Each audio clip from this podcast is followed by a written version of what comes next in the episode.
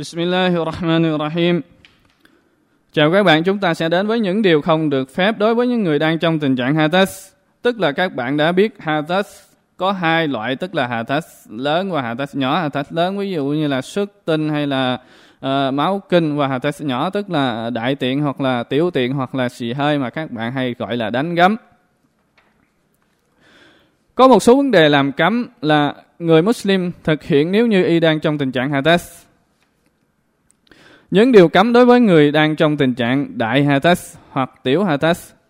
Thứ nhất là cầm hay sờ quyển kinh Quran không được phép cầm, sờ quyển kinh ngoại trừ có tấm chắn ngăn cách bởi lời phán của Allah Subhanahu wa Ta'ala. Không ai được phép sờ đến nó, tức là Quran ngoại trừ những người trong sạch chương 56, Al-Waqi'ah câu 79. Những người trong sạch trong câu kinh được một số học giả tafsir tức là giải thích rằng đó là những người không đang trong tình trạng hadas và thậm chí cho dù câu kinh này được tafsir tức là được giải thích rằng những người trong sạch, có nghĩa là các vị thiên thần, thì điều đó cũng không loại trừ câu kinh bao hàm cả con người bởi một bằng chứng khác đã chỉ ra điều này. Đó là trong hadith được ghi lại rằng thiên sứ của Allah sallallahu alaihi wasallam.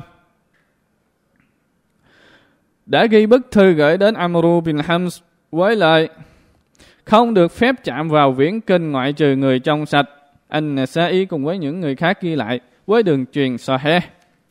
Không vấn đề gì nếu như người chưa có Tahara mang hay sách viễn kinh Quran, được đựng trong một cái túi hay một cái bao miễn sao không trực tiếp sờ vào.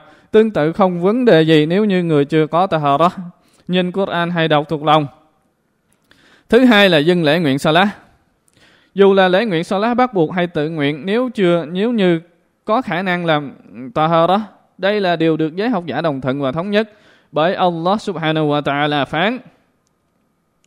Này hỡi những người có đức tin, khi các người đứng dậy để dừng lễ nguyện salat thì các người hãy rửa mặt và hai tay của các người đến cùi chỏ. Các người hãy vuốt đầu của các người và rửa hai bàn chân của các người cho đến mắt cá chân. Chương Nam An-Ma-i-thah cầu 6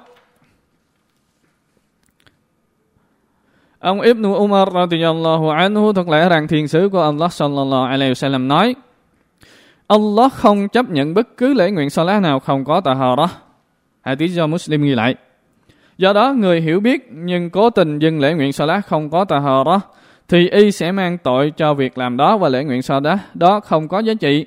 Và ai không hiểu biết được hoặc là quên thì không mang tội nhưng lễ nguyện salat không có giá trị. Những điều cấm chỉ đối với người đang ở trong tình trạng đại hadas. Thứ nhất là đọc Quran đối với người junub, tức là chưa tắm sau khi xuất tinh hay quan hệ tình dục bởi ông Ali radhiyallahu anhu nói rằng thiên sứ của ông Allah sallallahu alaihi wasallam không bỏ đọc Quran khi người không trong tình trạng hay junub. Hadith do Tirmizi và những người khác ghi lại. Khi người trong chu kỳ kinh nguyệt và sức huyết hậu sản thì được phép đọc vì không có bằng chứng ngăn cấm bởi lẽ những hadith được ghi lại có nội dung ngăn cấm đều là những hadith yếu. Không vấn đề gì nếu người trong tình trạng hadith nói về điều gì đó tương đồng với Quran. Nếu như y không có ý định nói là Quran mà chỉ theo phương diện nhắc nhở, chẳng hạn như y nói, Bismillahirrahmanirrahim, Alhamdulillahi Rabbil Alamin. Bởi vì bà Aisha radiyallahu anha nói Nabi sallallahu alaihi wasallam thường tụng niệm Allah subhanahu wa ta'ala trong tất cả mọi lúc anh Bukhari và Muslim ghi lại. Thứ hai, cấm người đang trong tình trạng junub hay trong chu kỳ, trong chu kỳ kinh nguyệt hoặc trong thời gian xuất huyết hậu sản ở trong masjid bởi lời phán của Allah subhanahu wa ta'ala.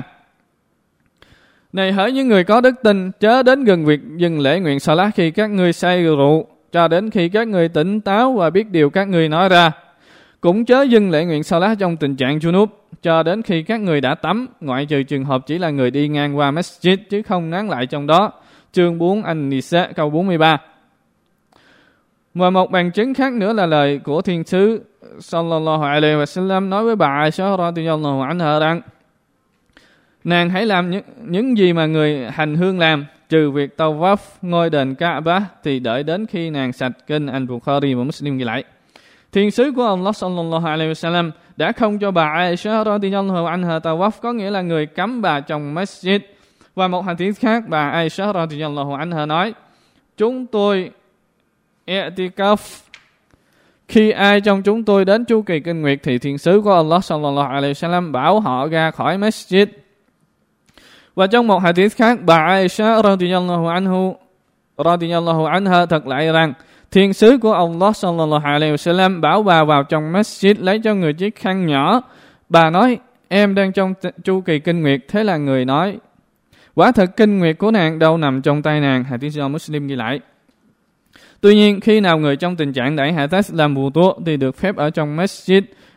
Bởi vì lời của ông Ata bin Yasar radiyallahu anhu nói rằng tôi từng nhìn thấy những vị sahaba của thiên sứ sallallahu alaihi wasallam ngồi trong masjid trong lúc họ là những người đang trong tình trạng junub sau khi họ đã làm bù tố hadith sahih hadith do Sa'id bin Mansur ghi lại với đường truyền tốt Tương tự người đang trong tình trạng Hades cũng được phép đi ngang qua masjid hoặc đi vào masjid có việc cần nhưng không ngồi lại trong đó. Vì Allah subhanahu wa ta'ala đã phán, ngoại trừ trường hợp chỉ là người đi ngang qua masjid chứ không nán lại trong đó. Chương 4 An-Nisa câu 43. Cảm ơn các bạn.